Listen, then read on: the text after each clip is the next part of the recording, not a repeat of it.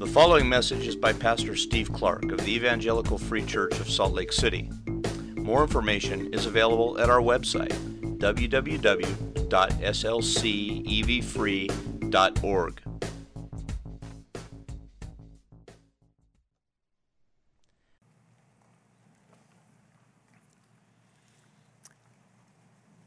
Closing statements often carry special weight particularly when we have time, like in a handwritten letter. Usually, then, in those settings, we give thought to how do I want to end this exactly? That's certainly true for the Apostle Paul as he concludes his letter to Timothy that we've been looking at for some months now. What's important? Important enough that it be the last word that I gave to this pastor, Timothy, and to this church there in Ephesus. How do I want to end this? And what he decided, that's what we find at the end of 1 Timothy, the verses we're going to look at today. Basically, a set of paired commands with an encouragement. And as we look at it today, we're, we're going to look at those last couple verses. We're going to gather what Paul thought was most important from all this letter, which is, has been very much about the structure of the church, its, its way that it's built, its way that it's put together, and particularly how we as Christian individuals are to behave in this household of God, which is the church. Remember that from chapter 3? That's a fair summary of what the book is about. How we are to carry ourselves in this, in this body called the church. We've touched on a bunch of different things. Maybe some of those things will kind of come back to mind as we skip through it a little bit this morning in different ways. But what's most important? How should I end this? Well, that's what we're going to look at today. Last couple verses. I'm going to read just the end of 1 Timothy chapter 6. For time's sake, I'm not going to read the beginning. I was going to read the first seven verses also, and you'd notice actually they're pretty similar. Bookends. He started there and he kind of ends in the same spot. But for time's sake, I'm just going to read the end and then draw out three observations. 1 Timothy chapter 6, beginning in verse 20. O Timothy, guard the deposit entrusted to you. Avoid the irreverent babble and contradictions of what is falsely called knowledge. For by professing it, some have swerved from the faith. Grace be with you. That's the end. Three observations. Here's the first we must guard the faith which God entrusted to us. We must guard the faith which God entrusted to us. This is the main command found in verse 20, and it's loaded up for emphasis with this, with this very emotional appeal, Oh, Timothy. But it's not actually an expression from Paul about how much he cares about Timothy, it's an expression about the task that lies before Timothy. Timothy, something really important here. Guard the deposit entrusted to you. The language here continues on using this language of, of wealth and riches and treasure that we saw last week in 17 to 19. What he does here is he sketches out something that would be very familiar in the cultural setting of that day. Think back, if, if you lived in a day, as they did, when there were not locks on your windows and doors, and you didn't have a personal home safe, and there weren't banks with vaults and safety deposit boxes, if you had some wealth or some money or some treasure of some sort and you wanted to travel, what'd you do? What'd you do with your precious belongings? With your, your pile of gold coins? Well, you could take it with you, maybe, but that could be burdensome in a bunch of different ways. So, what people did was they entrusted their precious things to a close friend and said, Here, keep this in your house. Watch after this for me until I return. Of course, everybody understood that when they would have read this because it had happened. They'd seen it, they'd done it, it had been, it had been done to them. And they realized what that means is I need to keep this and guard it unmarred. And so you didn't fool around with it lest it be broken. If it was money, you didn't like invest it or spend it lest it be lost. If it was a good, you didn't repaint it or rework it or carve it in a different way because you thought it'd be better. You kept it as it was until the person returned and you gave it back to him, safe and sound, unmarred, untainted, unspoiled, just as it was. So too with what's been entrusted to Timothy and to the church, and in fact, every Christian. So, understanding that, the, the first immediate question would be so, what is it that's been entrusted? What's been deposited here with us? And coming as this does at the end of the book, we have a pretty good idea. Starting right off in chapter 1, verse 3, with Paul's assignment of Timothy to put a stop to false teaching. There's this there's theme been running through the whole book of a body of truth that's threatened, is endangered in some way or another. It's called a lot of different things in different places. It's called the apostolic charge, the truth, the faith, sound words, godly teaching, the commandment, the deposit, as well as, in chapter 1, verse 11, very similar phrasing, the glorious gospel of the blessed God with which I, Paul, have been entrusted. So, whatever it's called throughout all the different chapters of this book, what we're dealing with here is the body of the Christian faith. The faith. Created by God and delivered to us. The central focus of which is the gospel of grace. So, if you think of it like this, and it's, a good way to think about it, you've got a big web and right in the middle of it, you've got the gospel of grace itself, and everything else, all the rest of the faith connects to it in some way or another. It's all part of a whole, the center of which is the gospel. The message from God about what God has done in Jesus to rescue and redeem human beings, people separated from God who cannot find or create or earn our way back to Him. That's who people, that's who we all are, were. God's requirement, God's offer and His requirement is that we come to Jesus in faith, humbly, surrendering to Him. And then what we find is His cross is sufficient payment, the only sufficient payment for our sin. That's at the center of that. And then what's working out of that in the faith are all the different ways that God then works into us to grow us in godliness. Minds and hearts, you recall this from the book, turned towards Him first, and then living out that turned towards Him in, in our actions, in our words, godly minds and godly lives. So, all of that, whether it's called the truth or the commandment or the sound teaching or the faith, the gospel of God's grace, all of that, guard it, Timothy. Church. That's job one. This book has a bunch of things in it. Many things. You recall we talked about roles in the book men and women, and elders and deacons, and, and evangelism, how God is pursuing everybody in the world. And how, how to establish pastors and how to take care of widows in the church. Lots of different things, but all of those are a collection of job two. Job one, you can't do anything else if we haven't done job one first.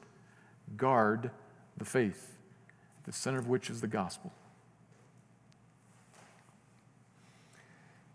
So, how do we do that? Well, first, we have to know it, of course.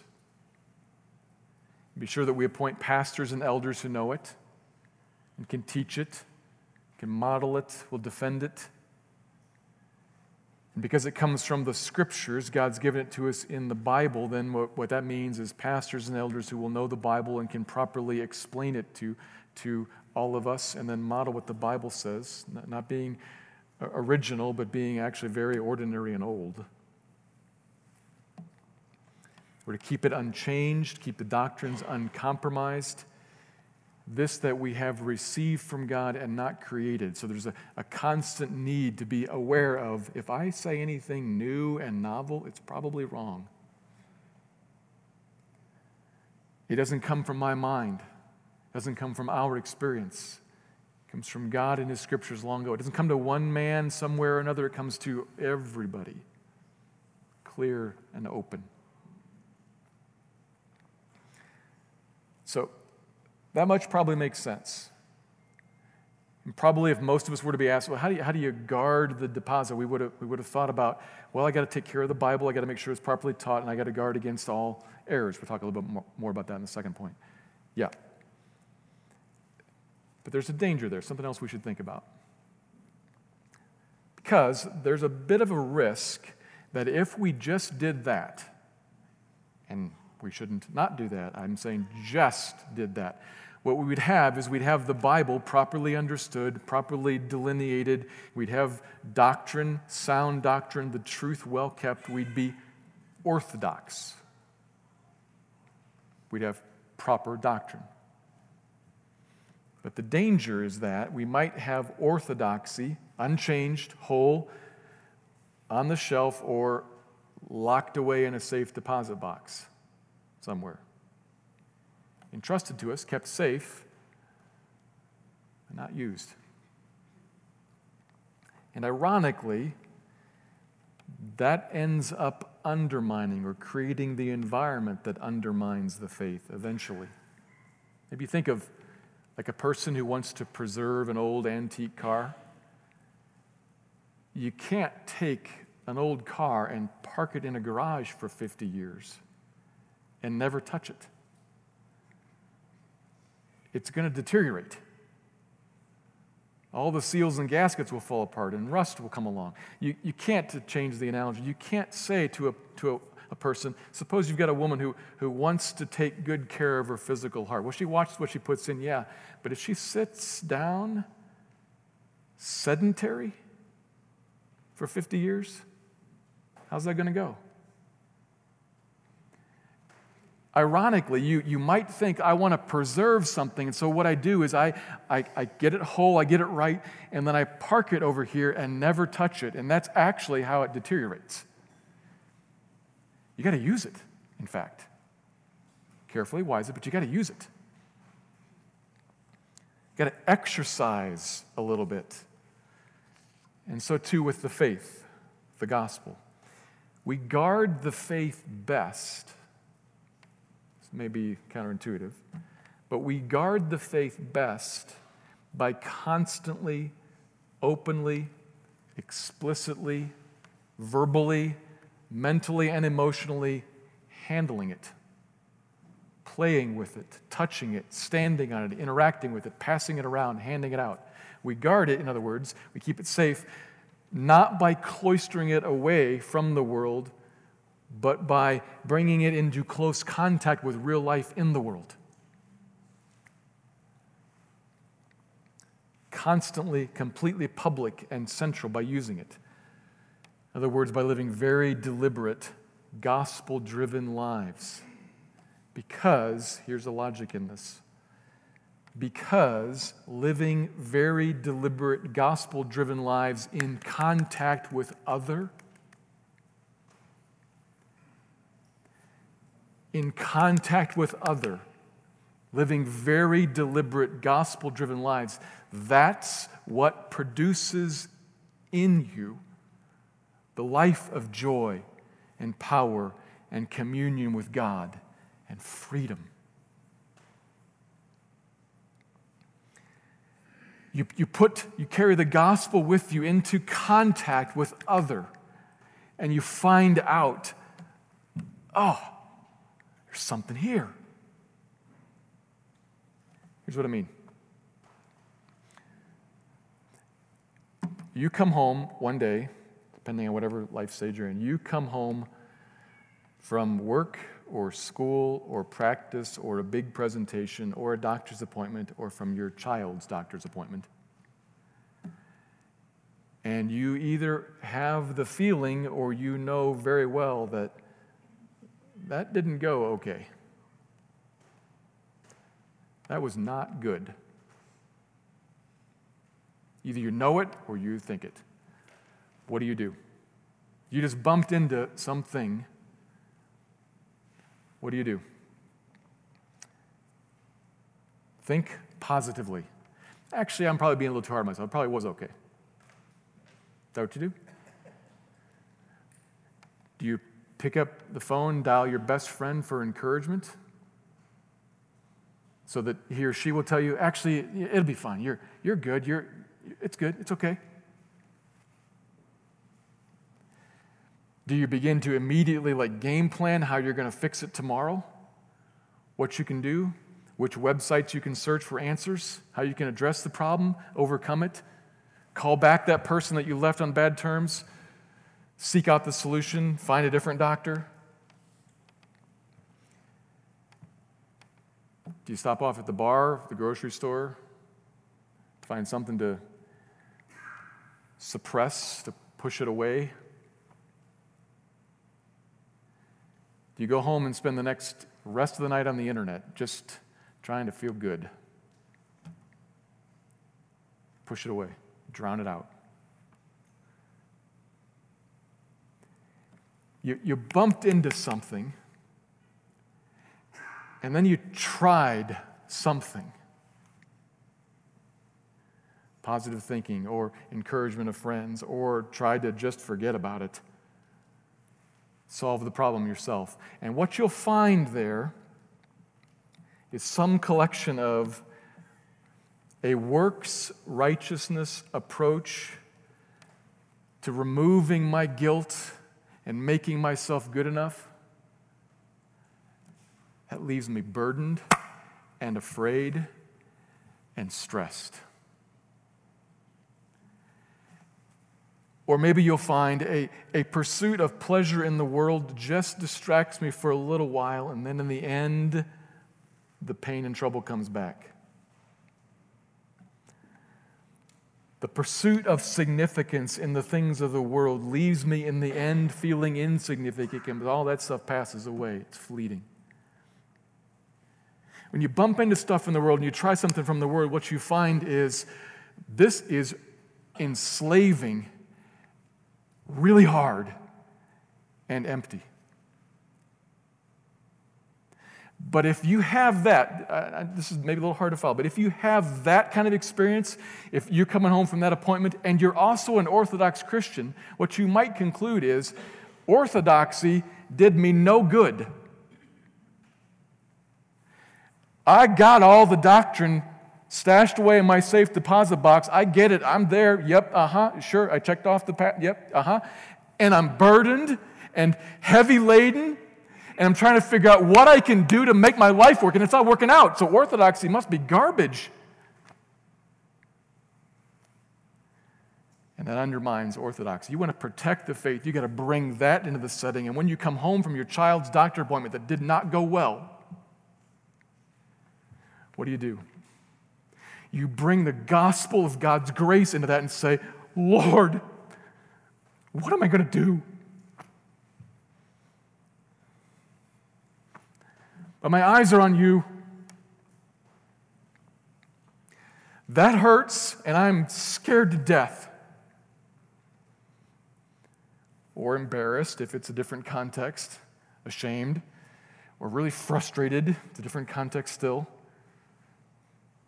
You bring this fact into contact with the other, and you stand on this faith. Say, Lord, I don't know what to do, but my eyes are on you. Please make your truth, this promise that you gave me Christ. Here's my orthodoxy coming into play. And along with Christ, you gave me all things. And so I know that your love for me is vast and wide and long and high and deep, and nothing can separate me from that. And so you have this in your hand. You saw it coming. You are at work in it. I don't know how, but I know who. You. Help. Help me to see and to know that I am dearly beloved and secured and significant and forgiven because you chose me to be in Christ, not because I did it and made myself good enough, because you did. So I repent if that's needed. I cast my heart on you where I was running away if that's needed. Whatever it is, you turn to Him and say, I believe, help my unbelief. And what you find there, what you find there, oh my goodness, this faith is true.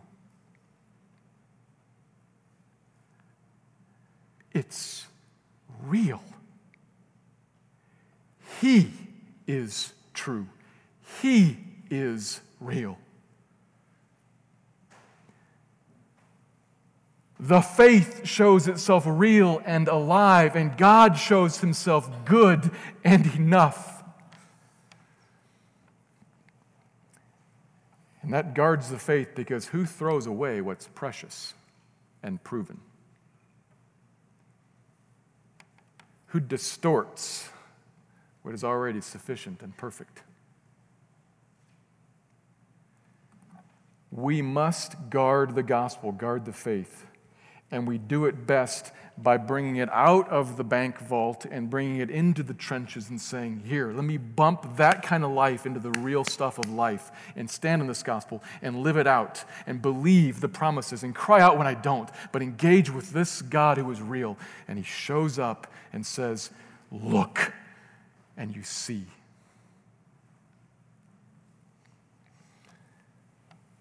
So, this is not just a call, Christian, to remain orthodox, but to set your minds on things above and live orthodoxy for your joy. For your joy.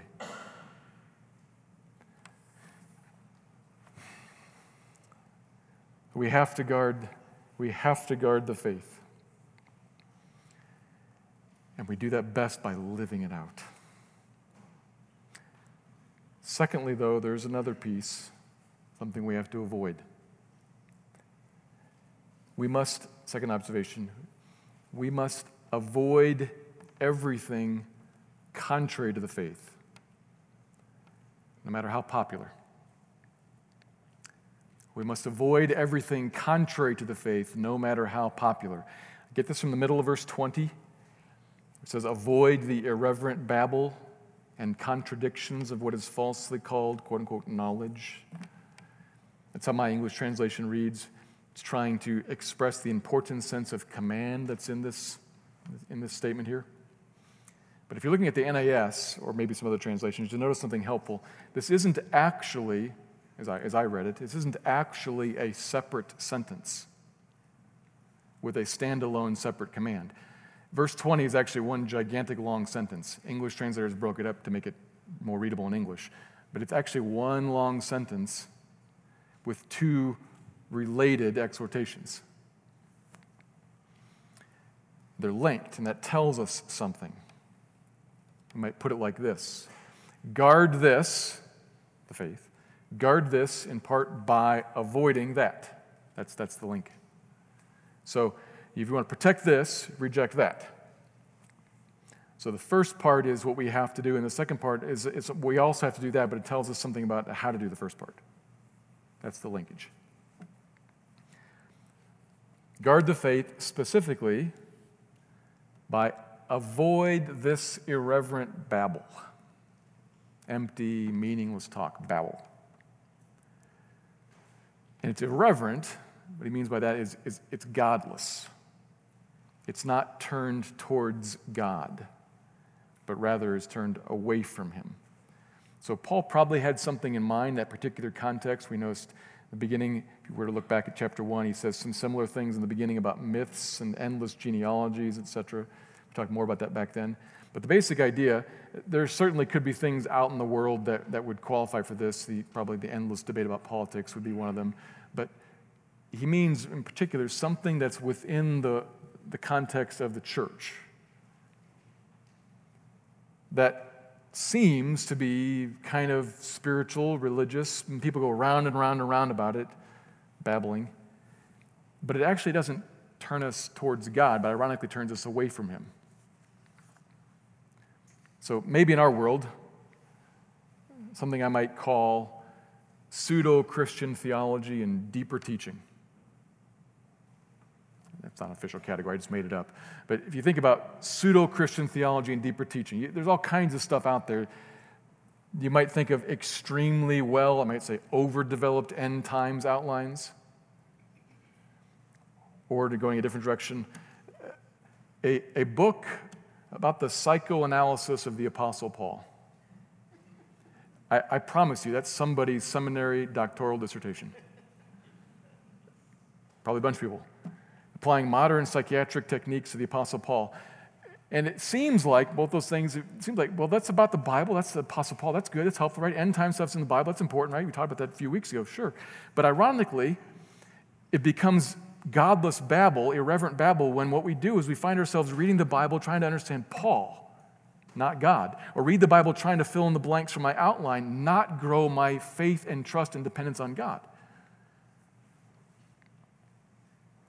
So something spiritual that's actually, ironically, godless. Maybe also we could include what I might call Christian best life practices. Again, I made up that term, but what I'm referring to here are things that kind of tend to pop up within the church and become kind of camps or schools usually around some sort of a, of a life area like parenting or schooling or dating or financial investment or healthcare, something like that. Little cottage industries develop, and there are books written and seminars held and conferences and whatnot. A lot of that stuff is fine. Some can be extreme, but a lot of it's fine as an alternative to consider. But the problem becomes when it becomes the focus.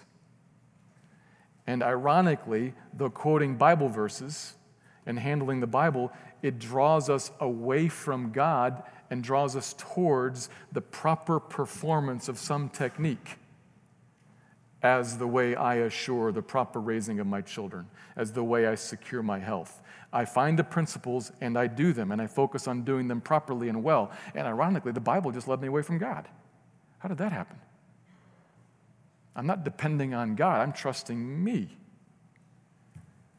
At the conference, reading the book written by the person who's invested their life in it.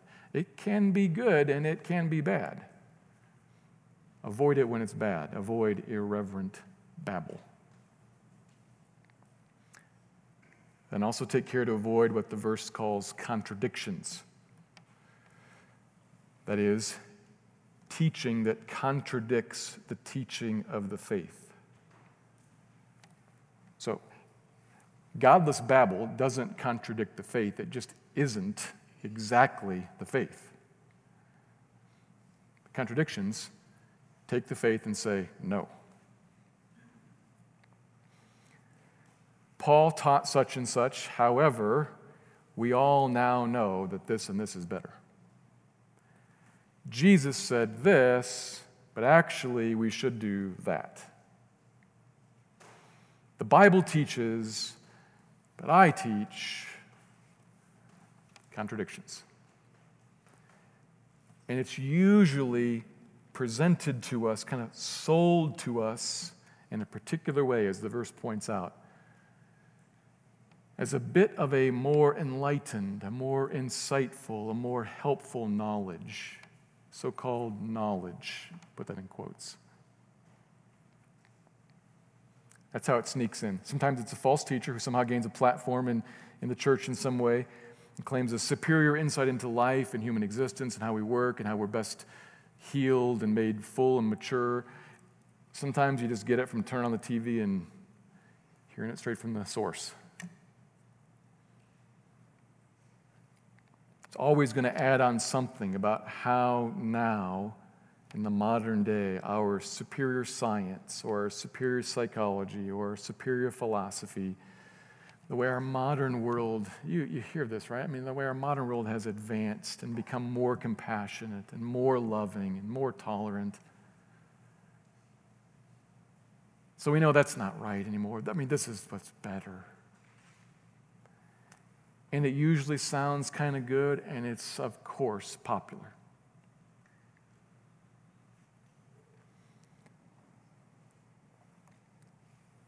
Where does the list begin? I don't know.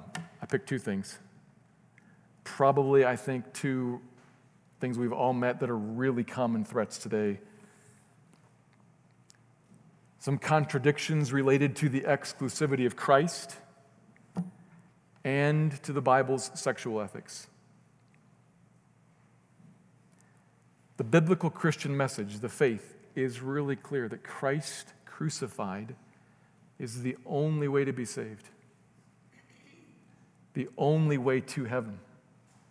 Conscious, explicit faith in Him alone is the only way to be forgiven by God. Clear. Exclusive. Jesus is exclusive. And the Bible is also equally clear that God designed sex. So, is God in favor of sex, yes or no? Yes. Thank God. Literally. God designed sex. Sex is good. And it is not everything. And it isn't permissible in all situations. Sex is permissible within the one man, one woman covenant of marriage only. Really clear. But of course, these teachings, and a whole bunch of others too, but I picked these two because I think these are pretty common and they are, they are clear contradictions in the world. These teachings, many others, are openly contradicted in our country today, even by many who call themselves Christians. Just this week, a, a former pastor, well known, very influential pastor, Instagram post I'm not a Christian. I'm divorcing my wife. And by the way, let me apologize to the LGBTQ community. I was wrong about that too. Just this week. And reading that, I then was alert to another headline that was kind of linked to it in some way. Reality TV show contestant, female, has sex with one of the contestants on the TV show while affirming she's a Christian, is really upset that all the Christians who are posting on her Facebook page and whatnot saying that she's contradicted the faith. I can be a Christian and be sex positive. Jesus loves me, I'm forgiven. This is all fine. That was this week.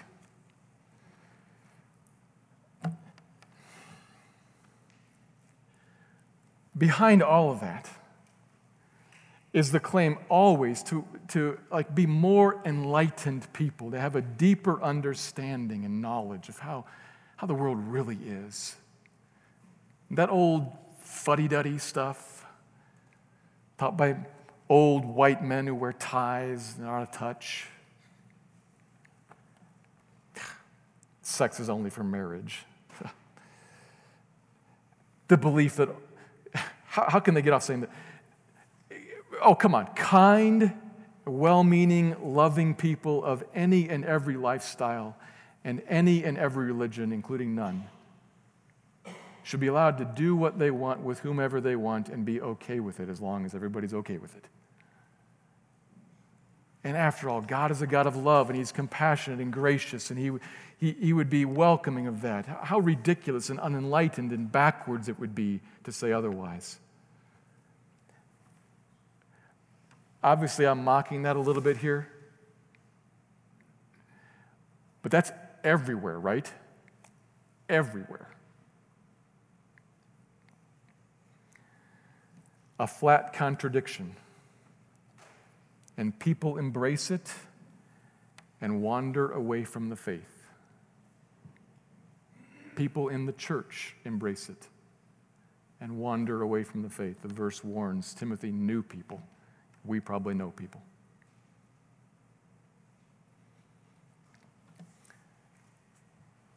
They weren't guarding the faith and they left it behind. We have to avoid this. There's the command. Avoid, steer clear from, reject irreverent babble and contradictions that are falsely called knowledge. So we have to reject that and say, no, that's contrary. But we have to avoid wisely not just by saying, don't do that, but by understanding what's gone wrong. Think, think into this for a second. I, I think this is important. What lies behind a flat contradiction of the faith is not study of the text. The text is really clear. I am the way, the truth, and the life. No one comes to the Father but through me. Keep the marriage bed pure. Thou shalt not commit adultery. I mean, as Mark Twain once said, The Bible's a big book. There's stuff in it that's difficult, sure. But Mark Twain said, it's not the parts of the Bible that I don't understand that give me trouble, it's the parts of the Bible that I do understand that give me trouble. It's clear.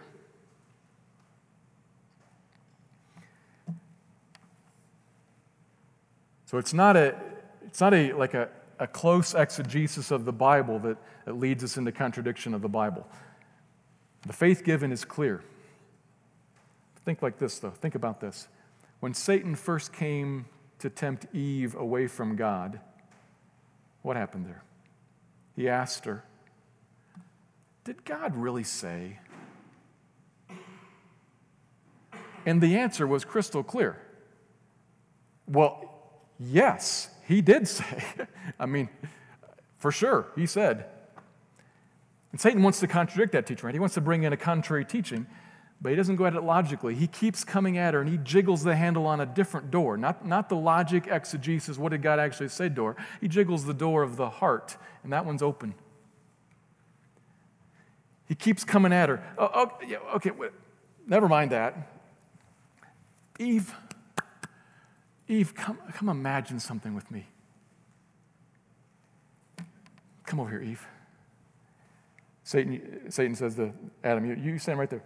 Come over here, Eve. What would it be like, can you imagine, to be ruler?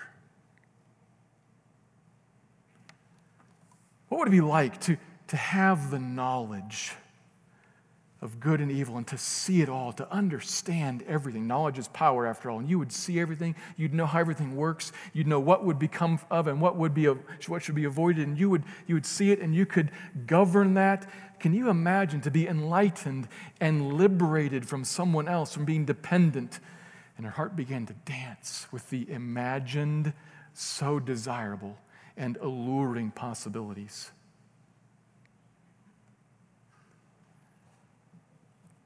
And then, as Tim Keller once traced out human nature, this is what happened. Keller says, What the heart loves, the will then wants,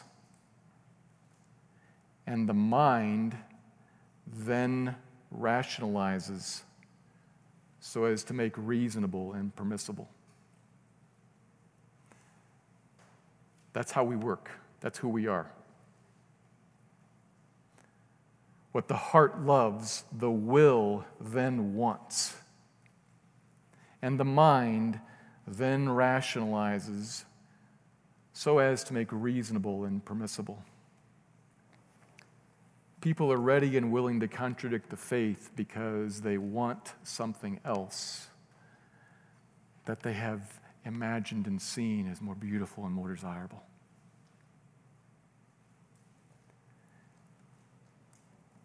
They want that other person,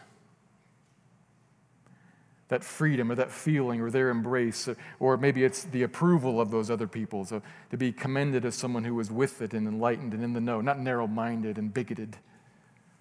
I long to be accepted and loved by someone else, by something else, by others. And so I, am willing then to rearrange my beliefs to get what my heart longs for, and I think I can't live without. That's what's going on. The issue is actually not first here, the issue is first here. So just saying that's not logically true does not matter. We got to get at the heart first. We got to get at our loves because people, fundamentally at the bottom level, we are pursuing life pursuing what we think is hopeful, what we think delivers to us good and joy and pleasure. And so we have to recognize that and fight it on its own ground. Jonathan Edwards, long ago, when dealing with people who were in his, in his area who were walking away from the faith in pursuit of pleasure, Edwards said this, and this is beautiful advice. He understood all this, and he said, Tis pleasure that they seek? Very well, then we will fight fire with fire. Edwards is saying, I'm not going to fight fire with logic, fire with eh, logic, fire with exegesis. You want pleasure? Very good. Let's talk about pleasure, pleasure forevermore. I want to have that conversation. Let's talk about joy. Let's talk about it in depth, really. For that to happen, to get at the heart, Timothy, guard the faith and avoid deviation from it by understanding that you can't approach this just with logic. You need help for the heart battle, you need grace. And that's where the letter ends on purpose. Here's the final point.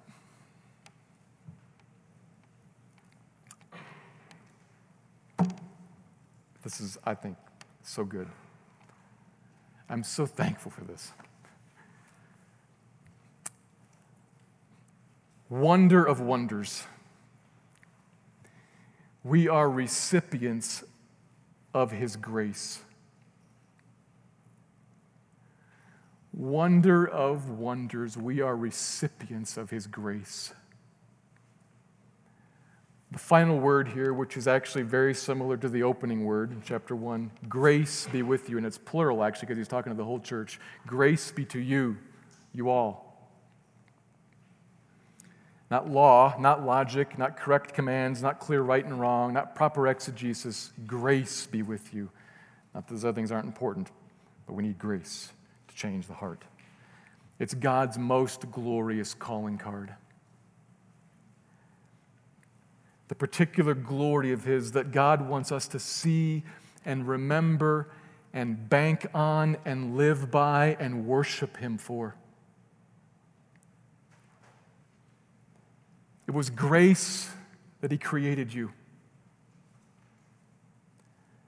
Grace that He chose you in Christ before the foundation of the world. without any regard to what you would do, is completely undeserved. There's no works righteousness, there's no meriting. It is all of grace from first to last. And it was grace that He sent Christ to atone for your sin, and grace that His Spirit then was sent to you to open your eyes to Christ, and grace that He drew you to Him, and grace that He made you new. Christian, the story of your life is a story of grace.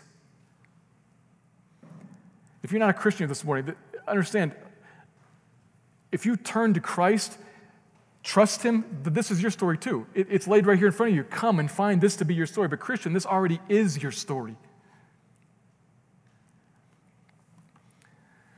In every single moment of your life, Christian, think about this. In every single moment of your life, this one and this one and this one you stand in grace. That's true, and He wants you to know it's true. Grace be with you. You stand in the spot, on, the rock of God's favor. And He wants you to know the reality of His present and full grace, of all of His power, and all of His wisdom, and all of His love, and all of His care attentive to you to provide exactly what it is, whatever it is that you need right now in this moment. You stand in grace. He's present with you now, and your great is your, your guilt is removed off of you, and you are fully delightful to him. And he looks on you with vast, wide, long, high, deep love, the same sort of love with which he loves the Son, because in grace he put you in Jesus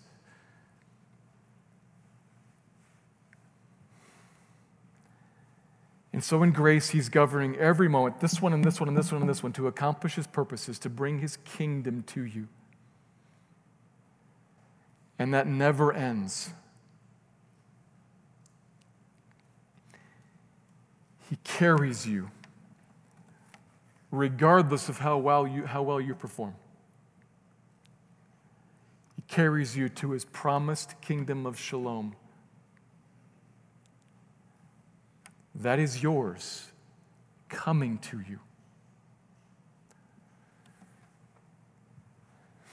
Grace be with you is like saying, Here, the goodness of the generous God overflowing to you and over you because of Jesus. And if you see that, you see the God who is who is glorious and who is better than anything we can ask or imagine, who is yours in this faith. Don't wander from it and don't throw it away.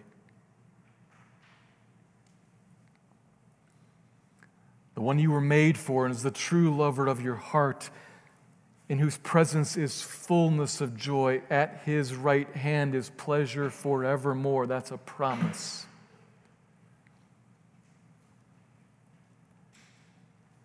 You have to fight fire with fire. Eve, can you imagine? Adam, can you imagine what it would be like? Yeah?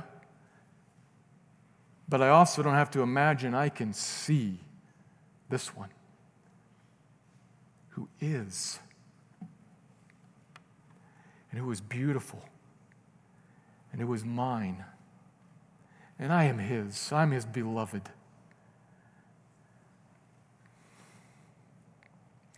Grace be with you, church.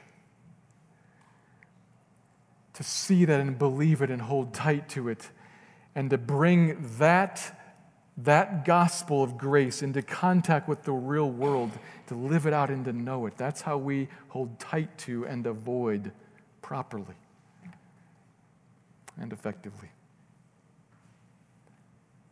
So let me pray now that God will cause this grace to rest on us, and maybe even now as we interact with the communion elements, to uniquely meet you and bless you with his certain promises.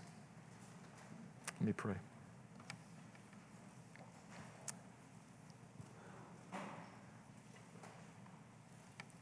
Father, there's a real, there's a, there's a real possibility here that I just spill out a bunch of English words and nothing happens. We need your grace to address our hearts, to take the truth, yes, but by your grace, please address it to our hearts and show us Jesus.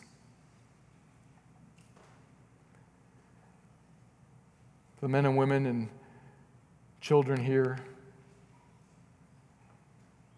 kids, young, hardly understand, teenagers who understand a lot middle aged and elderly, Lord, we are, we are all just a bunch of people in front of you rushing towards eternity.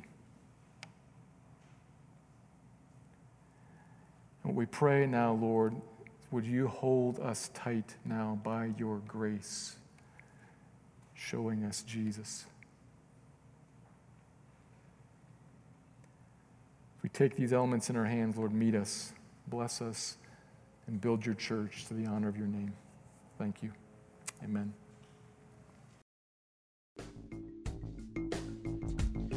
Thank you for listening to this message by Pastor Steve Clark of the Evangelical Free Church of Salt Lake City in Salt Lake City, Utah. Feel free to make copies of this message to give to others, but please do not charge for these copies or alter the content in any way without permission. We invite you to visit our website at www.slcevfree.org or call us directly at area code 801 943 0091. Our mailing address is Evangelical Free Church of Salt Lake City, 6515 South Lion Lane, Salt Lake City, Utah 84121.